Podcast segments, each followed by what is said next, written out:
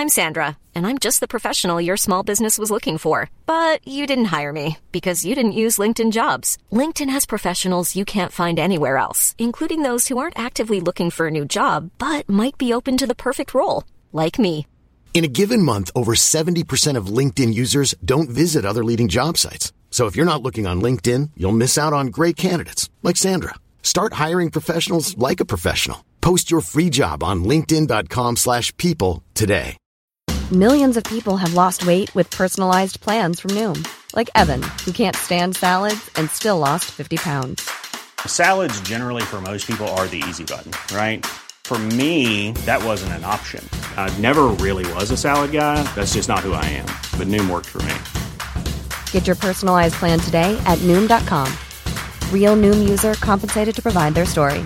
In four weeks, the typical Noom user can expect to lose one to two pounds per week. Individual results may vary.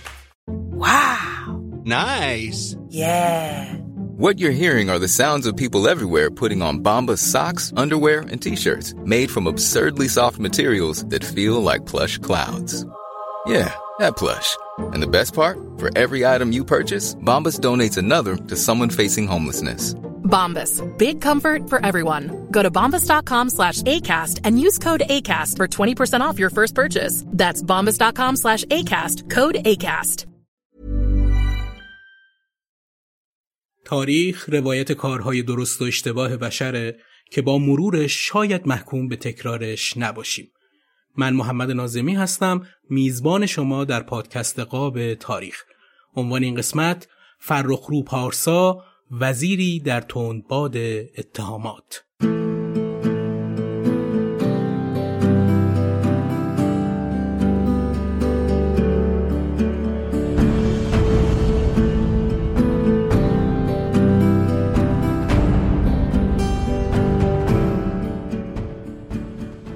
سلام 29 همین قسمت پادکست قاب تاریخ رو میشنوید تلاشی از سمت من که علاقه من به تاریخ هستم تا نظریات متفاوت تاریخ نگاران و پژوهشگران در این زمینه رو به گوش شما دوستان عزیزی برسونم که به شناخت شخصیت های معاصر ملی توجه ویژه‌ای دارید و همراه من در این پادکست هستید.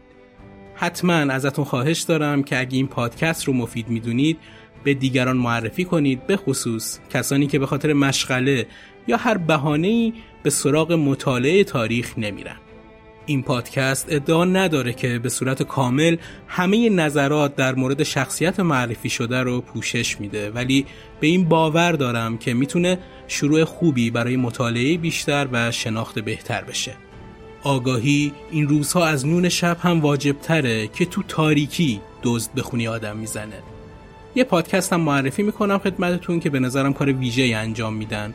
صحبت از نیکوکاری و معرفی نیکوکاران کشور تو دورانی که بیشتر از همیشه این مقوله باید مورد توجه قرار بگیره کاریه که دوستانم در پادکست نیکاوا انجام میدن. تو اپیزودهای این پادکست از شخصیت مثل مرتزا فرهادی، اشرف قندهاری، حسین آقا ملک، جبار باغچبان و افراد دیگه گفته شده که به شناخت بیشتر ما از این نیکوکاران و کارهایی که انجام دادن کمک می‌کنه. لینک کانال Castbox پادکست نیکاوا رو تو توضیحات این قسمت گذاشتم که می‌تونید subscribe ش کنید. اما این قسمت از قاب تاریخ اختصاص داره به روایت زندگی و فعالیت های فرخرو پارسا.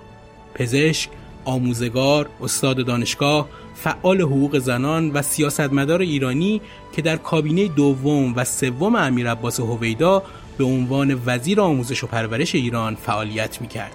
اون اولین مدیر کل زن تو ایران و از اولین زنهای راه یافته به مجلس شورای ملی و اولین زن ایرانی بود که در دوران حکومت پهلوی به مقام وزارت رسید.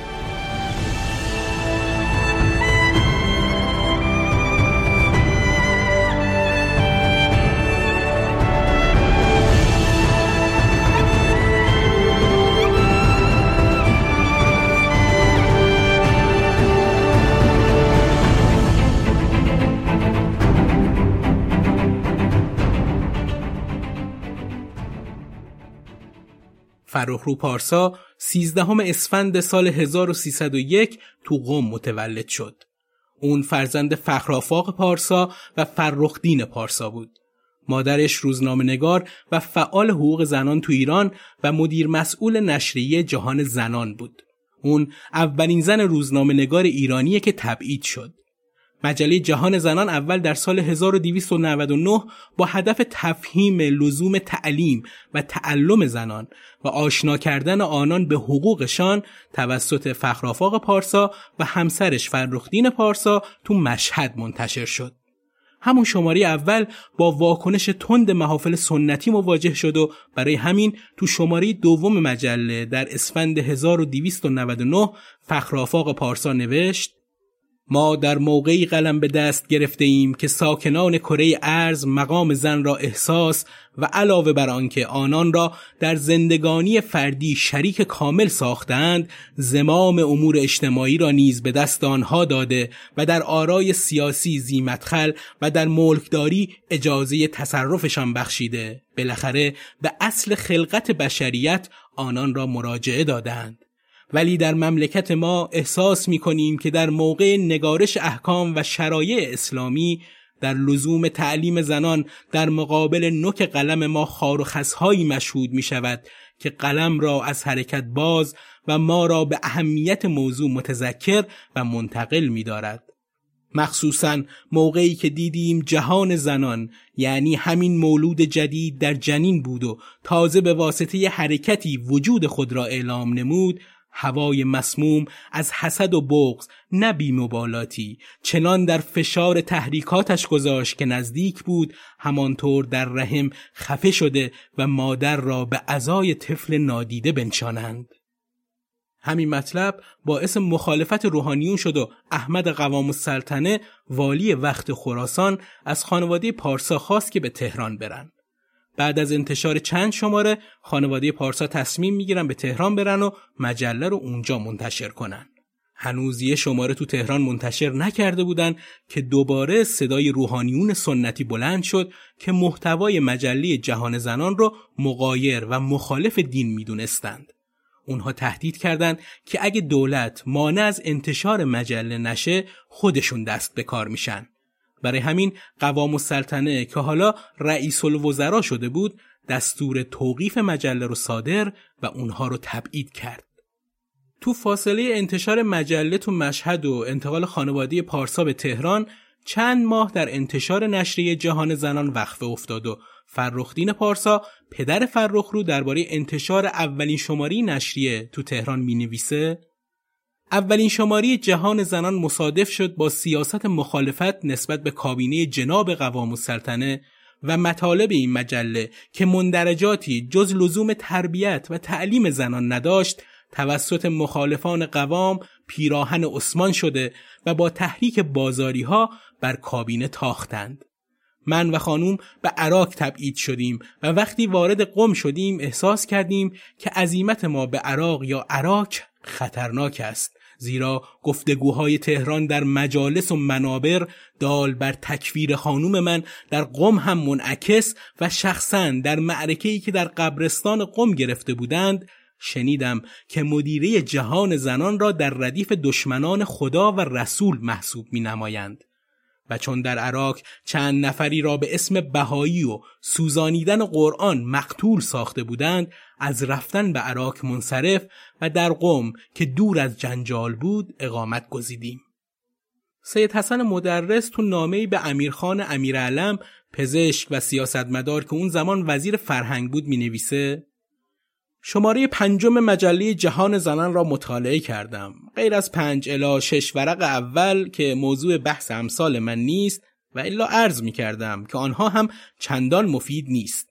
اما چند ورق اول مجملات و مبهماتی است که از روی جهل و بی اطلاعی از حقوق مشروع و غیر مشروع زنهای ملل دنیا اظهار شده. البته تصدیق خواهید فرمود که ارشاد از روی جهل غیر از فساد و زلالت نتیجه ندارد. اگر نویسنده انکار دارد بفرمایید حاضر شده خود شما هم تشریف داشته باشید تا واضح شود که صاحب این کلمات ابدا واقف از حقوق زنها به قانون اسلام نیست تا بفهمد که حقوق آنها و آسایش آنها در قانون اسلام زاید بر آنچه خیال می کنند مراعات شده. بلی عیش و اشرت و تمتع از او منحصر بیت شوهر است و بالجمله باید سعی کرد که حقوقی که در اسلام مقرر است مجری شود در خاتمه عرض می کنم جاهل است گوینده و نویسنده این اوراق و قابلیت نوشتن و انتشار دادن این گونه مطالب را ندارد. در این زمان فرخدین پارسا به عنوان مفتش راه شوسه تهران براک منصوب شد و روز اول عید و نوروز سال 1301 فرخرو تو قم به دنیا اومد. مادرش همچنان تلاش می‌کرد تا جهان زنان رو منتشر کنه و دو شماره از نشریه رو هم تو قم منتشر کرد اما با تهدید روحانیون قم انتشار نشریه رو متوقف کرد. بعد از تولد فرخرو میرزا حسن خان مصطفی الممالک که نخست وزیر وقت بود میانجیگری کرد و با رفع تبعید از فخرافاق پارسا اونها تونستند به تهران برگردند. مادرش به جمعیت نصفان وطنخواه ملحق شد که هدفشون ترویج حقوق زنان و دختران بود. پدرش علاوه بر شغل دولتی کنار کمک به همسرش برای انتشار جهان زنان با روزنامه اطلاعات هم همکاری می‌کرد و تو روزنامه رد سید زیاددین تباتبایی هم فعال بود. فرخرو پارسا تحصیلات ابتداییش رو تو تهران سپری کرد و برای ادامه تحصیل در دوره متوسطه به دانشسرای مقدماتی رفت. اون تونست دوره متوسطه رو با کسب رتبه اول تموم و به دانشسرای عالی راه پیدا کنه. فرخرو سال 1321 یعنی در سن 20 سالگی دانشسرای عالی رو با اخذ مدرک لیسانس در رشته علوم طبیعی به پایان رسوند و وارد دانشگاه تهران شد. فرخرو پارسا بعد از گرفتن مدرک لیسانس تو دبیرستانهای تهران مشغول تدریس شد. اون تحصیلات دانشگاهیش رو تو رشته پزشکی ادامه داد و تونست سال 1329 با اخذ درجه دکترا از دانشگاه تهران فارغ تحصیل بشه. با وجود اینکه دانش آموخته پزشکی بود، تبابت رو ادامه نداد و به کار فرهنگی مشغول شد. اینجوری بود که تو وزارت فرهنگ مشغول به کار شد. اون سال 1333 همراه چند نفر از همکاراش انجمن بانوان فرهنگی رو برای دبیرستانهای دخترانه تأسیس کرد و سال 1335 به عنوان یکی از اعضای هیئت رئیسه شورای همکاری جمعیت‌های بانوان ایرانی انتخاب شد. فرخرو پارسا اولین مدیر کل زن تو ایران بود. اون سال 1339 با شروع به کار دانشگاه ملی ایران که شهید بهشته فعلی میشه به عنوان مدیر کل دبیرخانه دانشگاه ملی ایران منصوب شد. انتصاب اون که یه زن بود اعتراضاتی رو تو محافل اداری، فرهنگی و سیاسی به راه انداخت ولی مقامات دانشگاه تونستند از برکناریش جلوگیری کنند. فرخرو پارسا تو دوران ریاست دبیرستان رضاشاه کبیر به گفته خودش از طریق محمود کشفیان وزیر مشاور و حسن علی منصور به حزب ایران نوین دعوت شد. در این مورد نوشته از بهمن سال 1341 یعنی از روزی که رفراندوم اعلام شد در جریان جدی کارهای سیاسی افتادم و قبل از آن وقتی که از کار مدیریت دبیرستان فارغ می شدم سری به زندانها می زدم و به زنهای زندانی درس می دادم. وقتی خبر رفراندوم را شنیدم با خود گفتم باید زنها هم در رفراندوم شرکت کنند. هر روز با عدهای از زنها راه میافتادیم و این در و آن در می‌زدیم تا برای زنها هم در رفراندوم حق رأی بگیریم. البته قبل از تشکیل حزب ایران نوین فرخرو پارسا سال 1340 عضو کانون مترقی شده بود که بعدها تبدیل به حزب ایران نوین شد. این کانون رو گروهی از تحصیل کرده های اروپا و آمریکا پایه گذاشته بودند. پارسا در این مورد میگه کانون مترقی نخستین نردبان ترقی برای من شد و به عنوان اولین زن نماینده مجلس در تاریخ کشور ایران قدم به مجلس شورای ملی گذاشتم. تو دوره 21 مجلس علاوه بر فرخرو پارسا پنج تا زن دیگه هم وارد مجلس شورای ملی شدند. هاجر تربیت، نیره ابتهاج سمیعی، مهرنگیز دولتشاهی، نزهت نفیسی و شوکت ملک جهانبانی. اون همزمان جمعیت زنان دانشگاهی رو هم راه اندازی کرد که بعدها فصلنامه‌ای به نام آزاد زنان هم منتشر می کرد. همونطور که گفتم فرخرو پارسا به عضویت کانون ترقی ایران در اومده بود. تو اسناد ساواک اینطور اومده که در هفت آبان 1342 شمسی ای از زنان دانشگاه رفته ایران برای تشکیل جمعیت زنان دانشگاهی در هتل پالاس گرد آمده انتخاب هیئت مدیری جمعیت را انجام دادند. پس از تنظیم اساسنامه موجودیت خود را به IFUW جمعیت زنان دانشگاهی دنیا اعلام کردند که مورد قبول واقع شد. جمعیت زنان دانشگاهی ایران به ریاست ایران به ریاست دکتر پارسا اداره می شود. هدف این جمعیت بر طبق گفته مؤسسینش افزایش سطح معلومات و پشتیبانی از حقوق و منافع زنان جهان و ایجاد تفاهم و دوستی بین زنان تحصیل کرده کشورهای مختلف بود. فرخرو پارسا تو مجلس به مشکلات فرهنگیان به خصوص زنان توجه داشت و بیمه و بازنشستگی اونها رو پیگیری می‌کرد.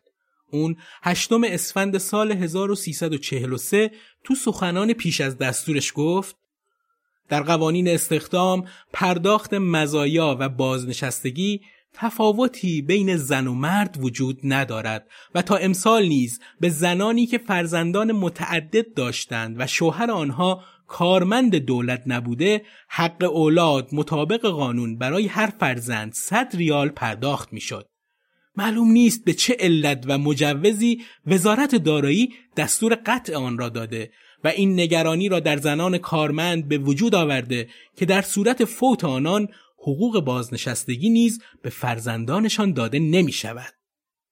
اون خطاب به نمایندگان مجلس گفت اکنون تعداد زیادی از زنان ما در دو وزارتخانی بزرگ این مملکت که فرهنگ و بهداری است خدمات زیقیمتی انجام می دهند و هرگز خدمات آنان کمتر و یا نارساتر از آقایان نبوده است. رو پارسا تو مجلس به عنوان کسی که سالها معلم بود به آموزش توجه ویژه داشت تا اینکه دو سال بعد از ورود به مجلس در فروردین سال 1344 یه روز امیر عباس هویدا نخست وزیر وقت خانم پارسا رو به دفترش دعوت می‌کنه. پارسا در این مورد نوشته هویدا گفت میل دارم یک زن را وارد کارهای اجرایی آموزشی مملکت بکنم و شما را انتخاب کردم. معاون پارلمانی وزارت آموزش و پرورش شغل و کار کمی نبود. مجلس هم جای بدی نبود اما بالاخره معاونت پارلمانی وزارت آموزش و پرورش را پذیرفتم و چند سالی هم در آن مقام خدمت کردم. در آن زمان هم با یک دست چند هندوانه بر می داشتم و کارهای فوق برنامه چون ریاست زنان دانشگاهی ایران، ریاست سازمان همکاری جمعیت زنان و عضویت شورای عالی زنان را نیز بر عهده داشتم. همینطور فرخرو پارسا تو گفتگویی با منصور پیرنیا درباره قبول معاونت وزیر آموزش و پرورش میگه در شغل جدید خود احساس مسئولیت شدیدتری می کردم زیرا اگر من می توانستم از عهده انجام کار و وظیفم به خوبی برایم در آینده راه برای زنان بیشتری برای ورود به قوه مجریه باز می شد و اگر موفق نمی شدم گناه بزرگی نسبت به زنان ایرانی مرتکب شده بودم. اما ساواک دل خوشی از فرخرو پارسان نداشت. سازمان اطلاعات و امنیت کشور در اردیبهشت ماه سال 1344 گزارش میده خانوم پارسا چون در سالهای قبل عضو باشگاه معلمان و باشگاه مهرگان بوده و با محمد درخشش و افراد این باشگاه که جزو مخالفان دولت و حزب ایران نوین می باشند مخالفتی ندارد همین بیطرف بودن مشارون الیه موجب تقویت روحیه افراد وابسته به باشگاه مهرگان و باشگاه معلمان شده است. باشگاه مهرگان تشکل مستقل معلمان به ریاست محمد درخشش سیاستمدار فرهنگی بود که اعتراضات و اعتصابات سراسری معلمان رو پیریزی می‌کرد.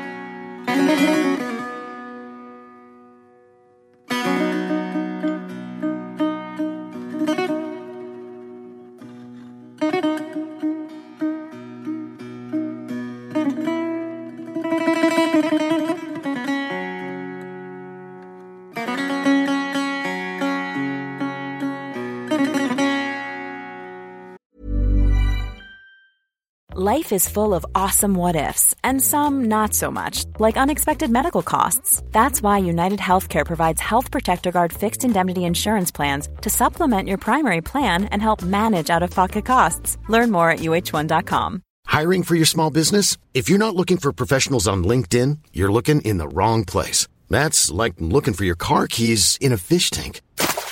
LinkedIn helps you hire professionals you can't find anywhere else, even those who aren't actively searching for a new job but might be open to the perfect role. In a given month, over 70% of LinkedIn users don't even visit other leading job sites. So start looking in the right place. With LinkedIn, you can hire professionals like a professional. Post your free job on linkedin.com slash people today.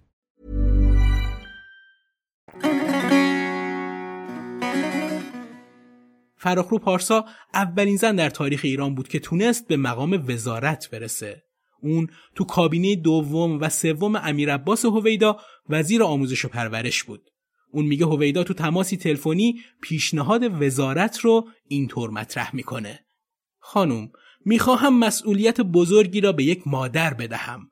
می‌خواهم آموزش و پرورش فرزندان این مملکت را به دست یک مادر بسپارم. می‌خواهم وزیر آموزش و پرورش ما بچه های مردم را چون فرزندان خود بداند.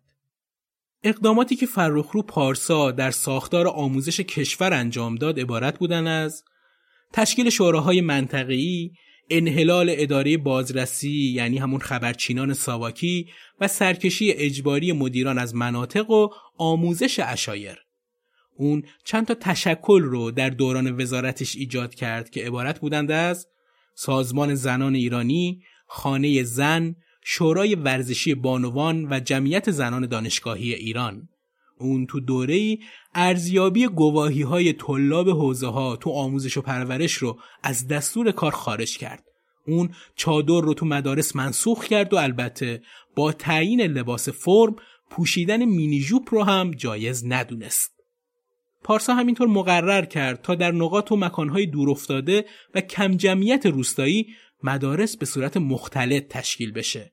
فرخرو در راستای سیاستهاش در حیطه آموزشی دستور داد آموزش زبان عربی از کلیه مقاطع تحصیلی حذف و در مقابل یادگیری زبان انگلیسی جانشین اون بشه. اقدامی که صدای اعتراض خیلی از روحانیون و گروه های مذهبی رو در آورد و باعث شد از فرخرو به عنوان فردی معاند با اسلام یاد بشه. به خصوص که اون از نظر قشر مذهبی به بهایی بودن هم متهم بود. مذهبیون اعتقاد داشتن فرخرو با خیلی از مظاهر اسلامی مثل پوشش چادر مخالفه. دلیل این ادعا هم این بود که می‌گفتن اون یه بار وارد جلسه ای شده که متشکل از مدیران مدارس جامعه تعلیمات اسلامی بود و وقتی بعضی از زنها رو با پوشش چادر مشاهده کرد. اول با عصبانیت پرسید خانم ها چه کاره هستند؟ و وقتی به اون جواب داده شد مدیر هستند. پرسید کدومشون لیسانسه و کدومشون دیپلمن؟ و وقتی که شنید دو نفر لیسانس و بقیه دیپلم هستند. گفت این چه وضعی است؟ چرا شما چادر دارید؟ اسلام هرگز نگفته است با چنین وضعی باشید. اینها خرافات است. باید خرافات ریشهکن شود. بعد از تصویب قانون خدمات اجتماعی در مجلس فرخرو پارسا در دومین سال وزارتش قانون خدمات اجتماعی زنان و دختران رو اجرا کرد که بر اساس اون دخترها هم مثل سپاه دانش به خدمت آموزشی و بهداشتی تو مناطق مختلف به خصوص به روستاها اعزام شدن. اواخر دهه چهل و اوایل دهه پنجاه خورشیدی همزمان با رشد و توسعه اقتصادی روحیه مذهبی هم تو جامعه رواج پیدا می‌کنه و این روی کرد باعث میشه استفاده از چادر به خصوص تو مدارس بیشتر بشه.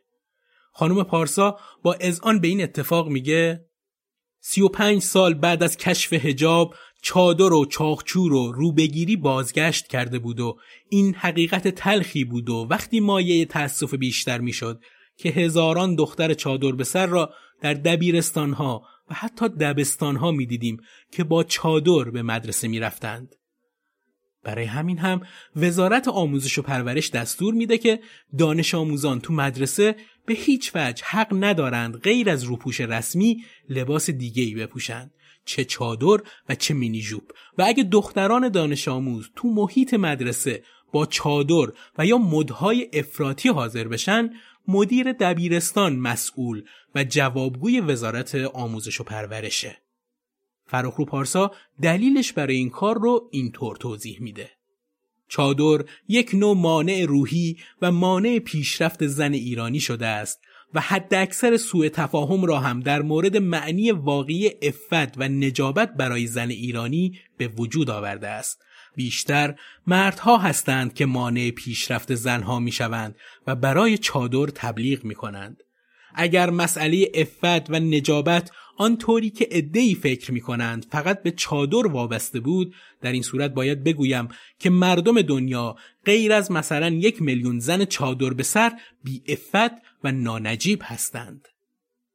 اقدامات فرخرو در حالی انجام می‌شد که اتهاماتی مبنی بر بهایی بودن به اون وارد شده بود و بعضی ها با ارائه اسناد و شواهدی مدعی بودند فرخرو بهاییه. پارسا خودش منکر این موضوع بود و حتی با انجام کارهایی مثل برپایی جشن نیمه شعبان می‌خواست این اتهام را از خودش دور کنه. اما باز هم در همون سالها اعلامیه هایی از طرف گروه ها و محافل مختلف منتشر شد که روی بهایی بودن اون تاکید داشت.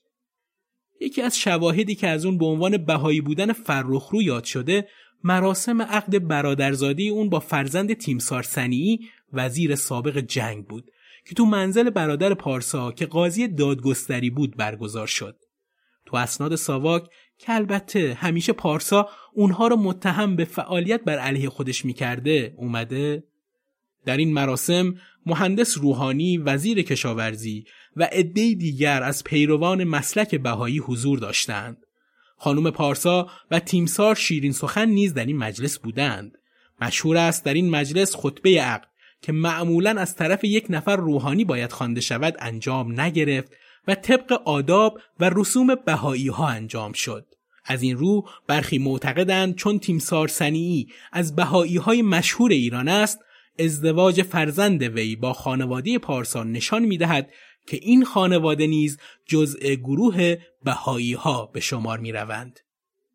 موضوع بهایی بودن خانم پارسا تو اون دوره به یکی از موضوعات مورد انتقاد روحانیون تبدیل شد و تو نامه های اعتراضی افراد و گروه های مختلف هم آورده شد.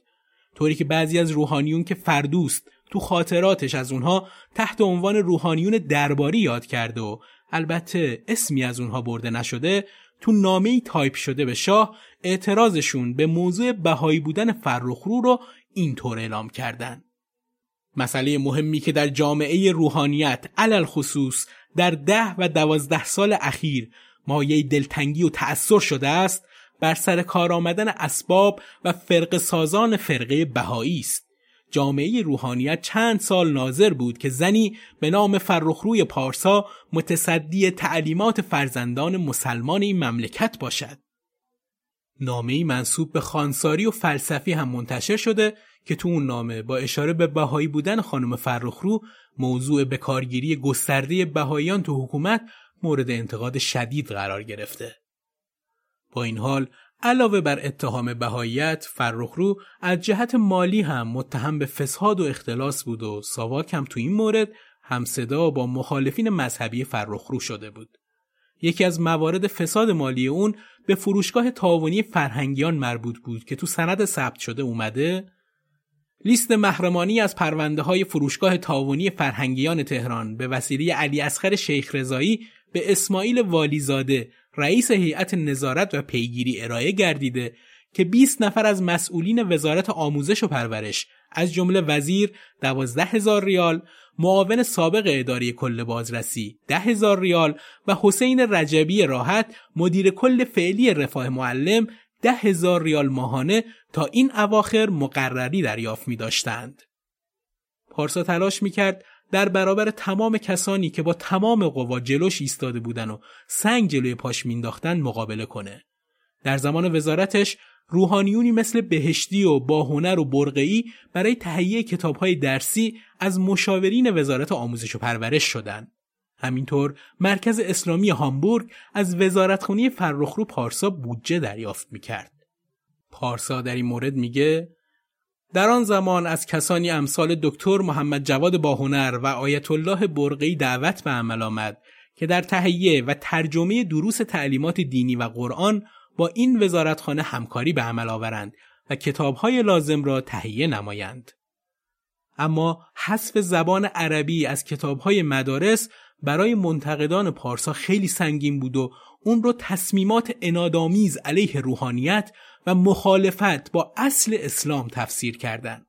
همینطور حذف چادر از مدارس که قبلا بهش اشاره کردم هم با انتقاد سخت روحانیون همراه بود که پارسا در توضیح این مورد گفته در مورد هجاب زنان گفتم که هجاب نباید مانع فعالیت های اجتماعی زنان گردد در آن زمان دختران مدارس مذهبی در فعالیت های ورزشی اصلا شرکت نمی کردند. من در تمام بخشنامه های خود زنان را به پوشیدن لباس های سنگین و با هجاب دعوت می کردم.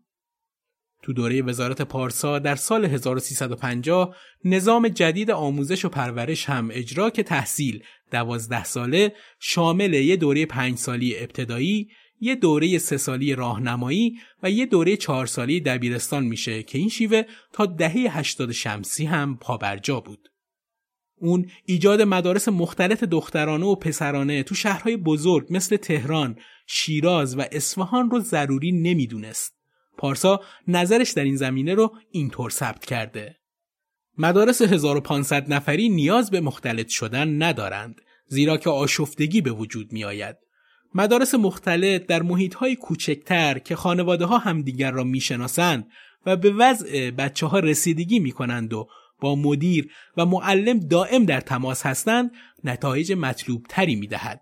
و یا مثلا در شهرهایی که ادامه تحصیل در یک یا دو رشته برای دخترها موجود نیست ایجاد مدارس مختلط تنها چاره کار است نظیر این مدارس در سراسر ایران فراوان داریم در مهاباد، کردستان و آذربایجان غربی ما مدارس مختلط داریم که بسیار هم خوب کار می کنند و مشکلی هم تاکنون در محیط آنها ایجاد نشده است ولی در این محلها پدر و مادر دائم با اولیای مدرسه در تماس هستند و با کمک مدیر مدرسه بچه ها را اداره می کنند و در کار و زندگی آنها نظارت مستقیم دارند. اما در جاهایی که پدر و مادر سال به سال پا به مدرسه فرزندان خود نمی‌گذارند و یا با معلم تماس ندارند دبیرستانهای مختلط مسئولیتهای سنگینتری برای مدیر و اولیای مدرسه فراهم می کند. تو این سالها همیشه یکی از مشکلات وزارتخونه ها این بود که بتونن سازمان برنامه و بودجه رو راضی کنن تا نیازهای مالیشون رو تأمین کنه. خداداد فرمان فرماییان که زمانی از دوره وزارت خانم پارسا رئیس سازمان برنامه بود تو گفتگو با بنیاد مطالعات ایران درباره اون میگه خانم پارسا یک آدم خیلی با صبر و حوصله ضمنا هم محکم به سادگی ول نمی‌کرد. از آنها نبود که شمشیر بکشد جیغ و فریاد کند. ولی به موقع به نخست وزیر فشار می آورد و به موقع حضور اعلی حضرت گزارش می‌داد. و البته با برنامه آموزش و افزایش اعتبار برای آنها زیاد مخالفتی نبود. فروخرو پارسا در هفتم اردیبهشت سال 1353 بعد از شش سال و نیم از مقام وزارت کنار گذاشته شد و جای اون رو هوشنگ شریفی گرفت. اون که در اون زمان بیشتر از سی سال تو آموزش و پرورش خدمت کرده بود بازنشسته شد و بعدش دیگه کمتر تو محافل سیاسی حاضر می‌شد. مهرنگیز دولت شاهی از زنان پیشرو و همکار پارسا تو مجلس تو گفتگوش با تاریخ شفاهی ایران در هاروارد میگه خانم پارسا واقعا زن بسیار لایقی بود. زن برجسته ای بود و خیلی دانا، سیاستدان، بیخود نبود که برای اولین بار که خواستند یک زنی را توی دولت ببرند هویدا او را انتخاب کرد و یک مزیتی که خانوم پارسا داشت در عین حال که از خانواده خیلی خوب و محترم و با فرهنگی بود اشرافی نبود. به این دلیل خیلی راحت تر جلو می بردنش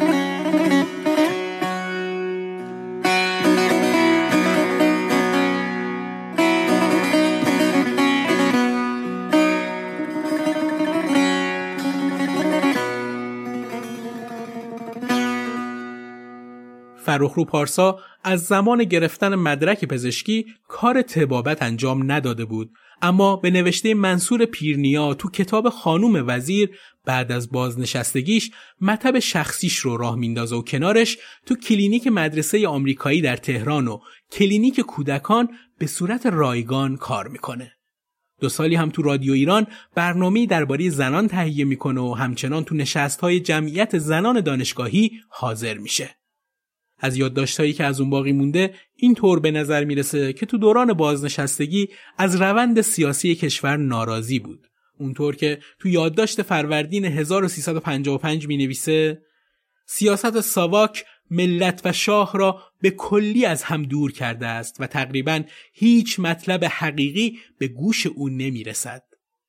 فرخرو پارسا تو یادداشت روز 18 اردیبهشت سال 1355 می نویسه روزها به سرعت و پشت سر هم میگذرد اما یک مقایسه اصیل و دقیق در زندگی چند سالی مردم ما شدت خفقان را که روز به روز بیشتر می شود را نشان می دهد.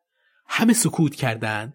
نطخها، نوشته ها و خطابه ها پر است از تعریف و تمجید و دیگر هیچ.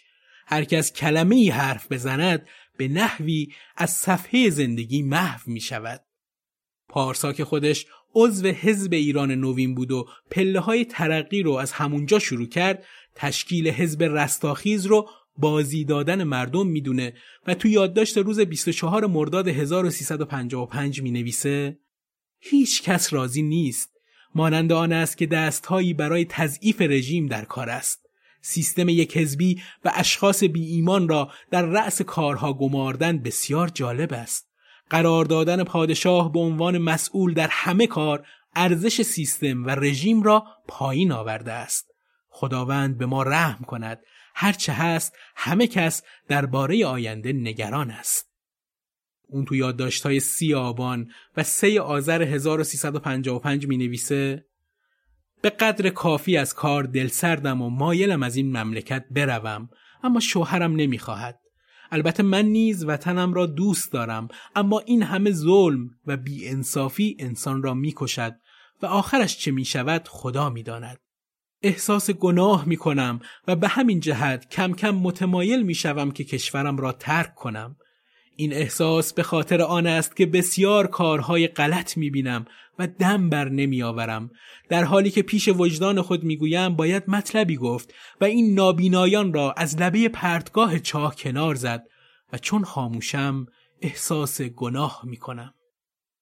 تو روزهای انقلاب پارسا در لندن و وقتی به اون توصیه می‌کنن که به ایران برنگرده میگه من کاری نکردم که بترسم و حتما برمیگردم اما با برگشتش به ایران مشکلات شروع میشه و یه مدت تو خونی دختر و یکی از بستگانش مخفی میشه تلاش خانواده برای خارج کردن از کشور تو همون مرحله اول با مخالفت خود فرخرو مواجه میشه و میگه که اصلا نمی‌خواهم بروم یادداشتای اون در سال 1358 نشون میده که اون هنوز امیدواره که وضعیت مملکت سر و سامون پیدا کنه. پارسا در یادداشت دوم تیر ماه می نویسه قاطعیت رهبری انقلاب از همه اینها بیشتر است. اسلامی که او بیان می کند به نظر من اسلام حقیقی است یعنی اسلام ناب محمدی ای را باید شخصا تعلیم دهد تا بتوانند به تدریج این نوکار را پیاده کنند. با این حال فشار روی اون و خانوادش اضافه میشه و به خاطر همین می نویسه آنچه را که آرزو داشتم بر اثر انقلاب بهبود یابد به کلی برعکس شده و دسته ها به جان هم افتادند و قانون اساسی بازیچه ای شده که همه چیز در روزنامه هاست اعدام ها، ترورها، تهمت ها، ارزهای شخصی همه و همه سایه سنگین استراب و دلهوره را در مملکت برقرار ساخته و با همین قرضها من نیز در منزل خود نیستم و هر شبی را در گوشه‌ای به صبح میرسانم. بالاخره روز شنبه 27 بهمن ماه زمانی که فرخرو پارسا و همسرش به خونه پسرش حمید رفته بودند پاسداران کمیته از راه می‌رسند و اونها رو دستگیر می‌کنند و به کاخ جوانان داوودیه که محل استقرار کمیته است منتقل میشن. روزنامه کیهان در 28 بهمن 1358 از بازداشت فرخرو پارسا و همسرش به حکم دادستانی کل انقلاب و توسط پاسداران کمیته منطقه چهار مسجد قبا خبر داد و نوشت فرخرو پارسا به اتفاق شوهرش سپهبد شیرین سخن در منزل پسرش واقع در فرمانیه دستگیر شد. پاسداران که از مدتها قبل خانه پسر او را تحت نظر داشتند روز گذشته با آگاهی از ورود پارسا و شوهرش به این خانه به حکم دادستانی انقلاب وارد خانه شدند و او را به اتفاق شوهرش دستگیر کردند. یه مدت بعد همسرش تیمسار احمد شیرین سخن آزاد اما فرخرو پارسا به زندان اوین منتقل میشه. شعبه اول دادگاه انقلاب اسلامی از روز دوم اردیبهشت 1359 محاکمه فرخرو پارسا وزیر اسبق آموزش و پرورش و همایون جابر انصاری وزیر مسکن و شهرسازی کابینه هویدا رو شروع کرد. بنابر کیفرخواست دادستان مبنای اتهامات و شکایت افراد از فرخرو پارسا به این شرح بود. شکایت شریف زاده مبنی بر اینکه متهم با استفاده از موقعیت پست خود باعث انحلال مدرسه وی شده. شکایت و اعلام جرم عبدالعلی نجفی حاکی از سوء استفاده و فساد در آموزش و پرورش و دادن رشوه به خبرنگاران سرسپرده رژیم منفور پهلوی جهت تبلیغ کاذب و دروغی. شکایت حیدر عرفانی که متهمه سبب تبعید وی گردیده و موجب سرگردانی خود و عائلش شده. و گزارشی حاکی از اینکه متهمه چندین میلیون تومان سوء استفاده نموده و وزارت آموزش و پرورش را وابسته به فرهنگ استعماری آمریکا کرده. اعلام جرم آقای محمد عزیزی که بدون جهت و به علت ضد مردمی نامبرده را بازنشسته نموده و باعث ضرر و زیان مادی و معنوی وی شده است. شکایت مشتبا مدرس تهرانی از متهمه که در زمان وزارت خود مدرسه وی را منحل نموده و باعث آبروریزی مشارون اله شده و منجر به ضرر و زیان زیادی گردیده است. شکایت بانو زهرا عباسپور دائر بر اینکه همسر مشارون الی فراش مدرسه رضا پهلوی بوده چون به هویدای معدوم در زمان ورود به مدرسه اعتنا نکرده او را از کار برکنار نموده و به همین جهت زندگانی آنها در هم ریخته شده و به آنها ضرر و زیان فوقالعاده وارد گردیده است. شکایت خانم اختر علی اصحاب حاکی از اینکه فرخرو پارسا وزیر نالایقی بوده و به همین جهت معاونان و زیردستان او سوء استفاده کرده و نارضایتی مردم و فرهنگیان را فراهم نموده و بین آنها تفرقه انداخته است.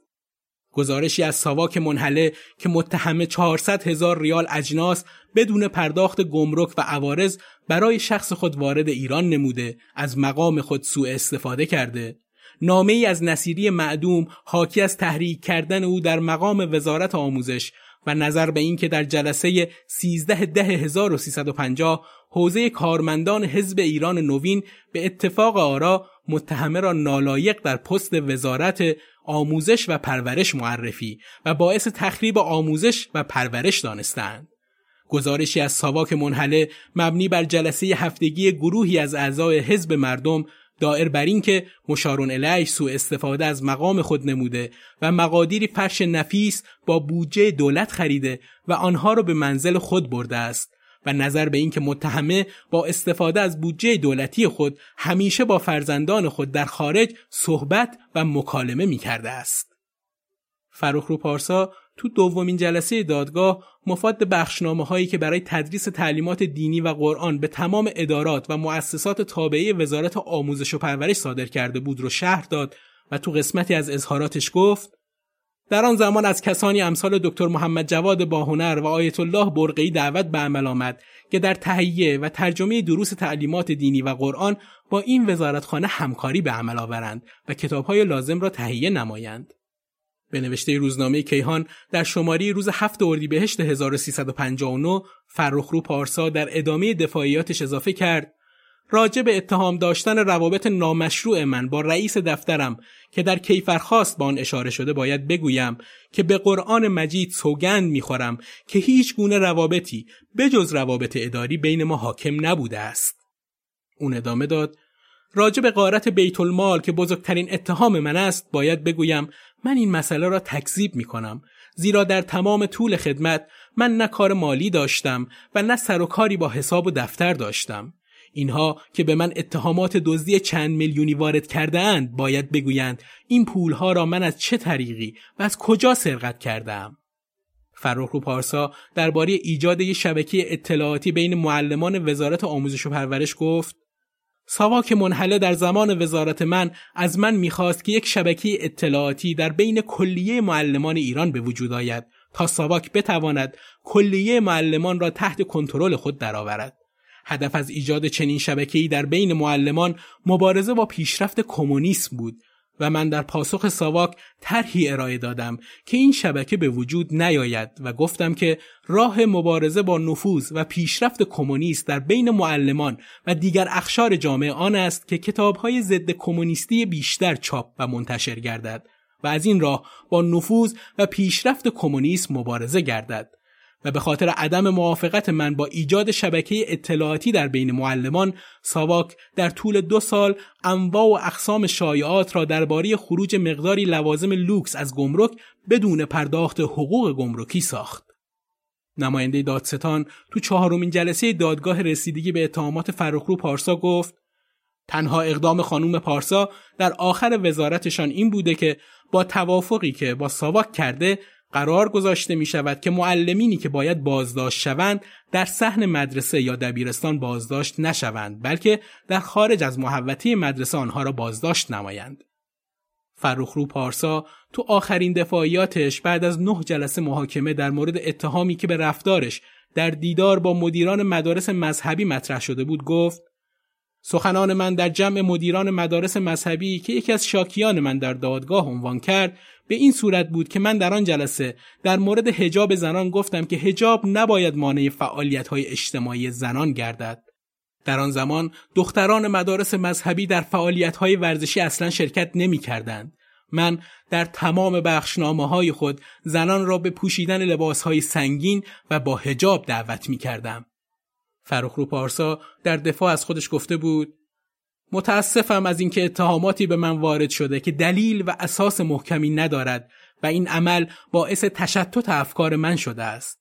در اتهامات وارد شده به من حتی دین مرا مورد تردید قرار دادند و من باید بگویم که مسلمان هستم و شیعه به دنیا آمدم و الله شیعه از دنیا خواهم رفت. راجب غارت بیت المال که بزرگترین اتهام من است باید بگویم من این مسئله را تکذیب می کنم زیرا در تمام طول خدمت من نه کار مالی و نه سر و کاری با حساب و دفتر داشتم. اینها که به من اتهامات دزدی چند میلیونی وارد کرده اند باید بگویند این پولها را من از چه طریقی و از کجا سرقت کردم؟ و در نهایت گفت اکنون من به عفو امام چشم دوختم. دادگاه بعد از دفاعیات پارسا وارد شور شد و بالاخره حکم اعدامش رو صادر کرد. حکم اون از این قرار بود.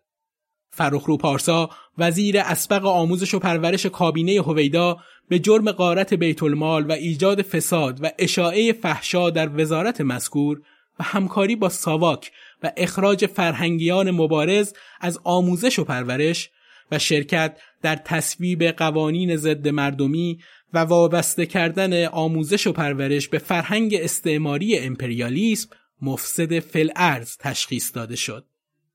چهار روز بعد از پایان دادگاه بدون اینکه فرصت تجدید نظر داده بشه در ساعت یک و سی دقیقه بامداد 18 اردیبهشت 1359 خانوم پارسا در زندان اوین اعدام شد. منصور پیرنیا تو کتاب خانوم وزیر روایت دقایق پایانی زندگی پارسا رو نوشته و روایت دردناکی رو ثبت کرده.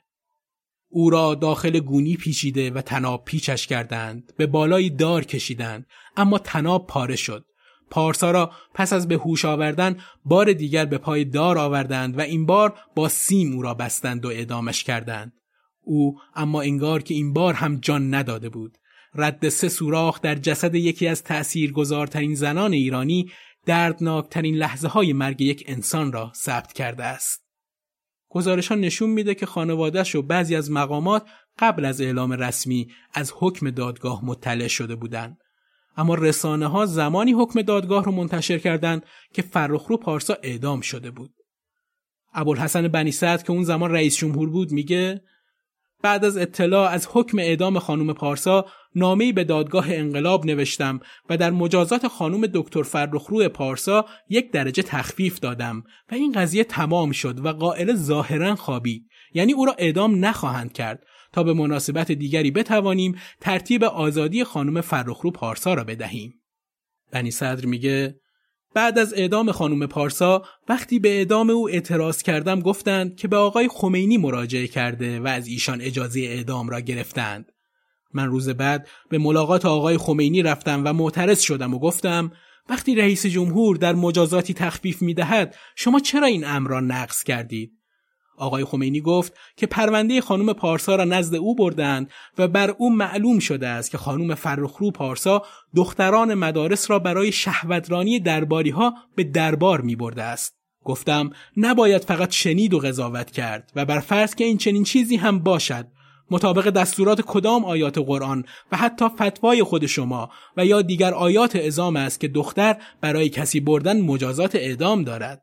البته ایشان جوابی هم نداشت که به این سوال من بدهد. فرخ رو پارسا تو وصیت‌نامش نوشت وصیتی ندارم زیرا که اموال زیادی ندارم و آنچه دارم مصادره شده است. به کسی بدهی ندارم و اگر از کسی طلب دارم خود داند که آن را به فرزندان من بدهد. می‌دانم و وجدانم راضی است که گناهانی که در کیفر خواست به من نسبت داده شده و مواردی که ذکر شده مرتکب نشدم. جانماز مرا که تسبیح و حلقه و ساعت من نیز در آن است به همسرم بدهید که به دخترم بدهد. دادگاه بین زنان و مردان تفاوت زیادی می‌گذارد که امیدوارم آتیه برای زنان ایران بهتر از این باشد. پولی را که در زندان دارم بین زندانیان قسمت کنید.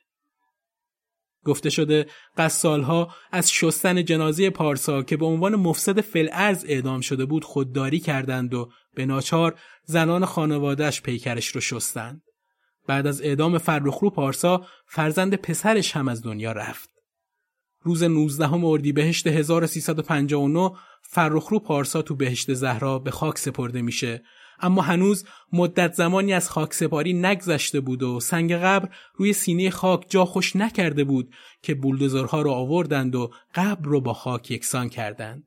یه مدت بعد فرزندانش یاد مادر رو فقط با ذکر کلمی مادر روی سنگ زنده نگه داشتند. چند روز دیگه گذشت و باز هم بولدوزرها رو آوردند و همه سنگ قبرها رو خورد کردند و دیگه نه از مادرشون سنگ قبری بر جای موند و نه از اون نام و نشانی.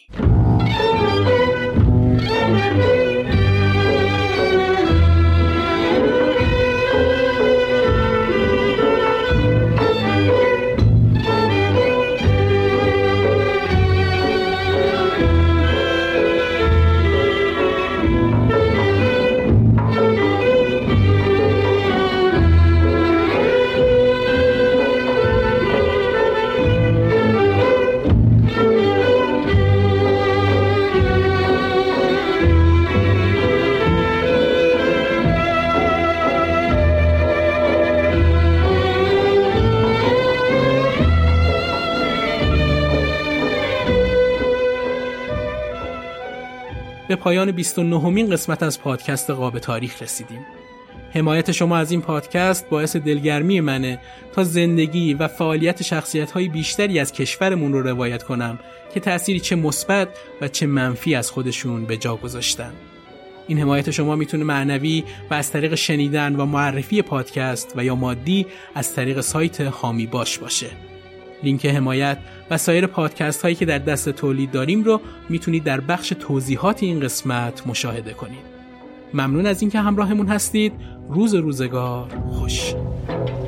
امشب در سر شوری دارم امشب در دل نوری دارم باز امشب در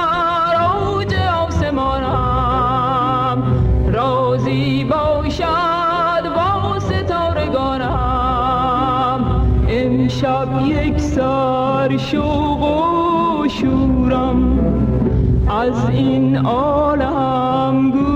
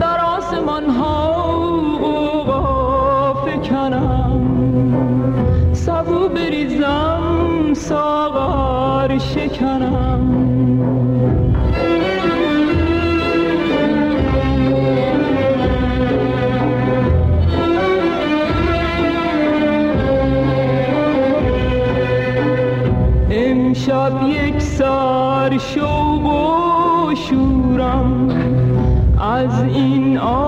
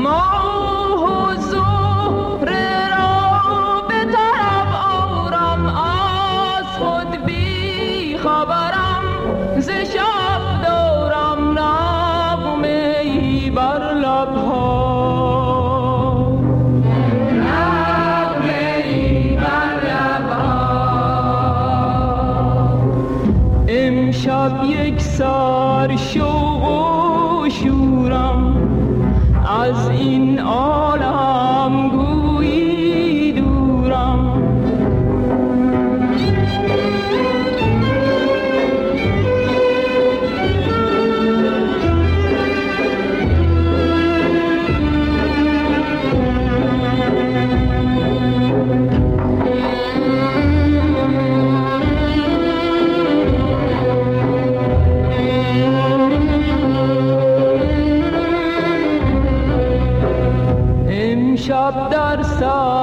سر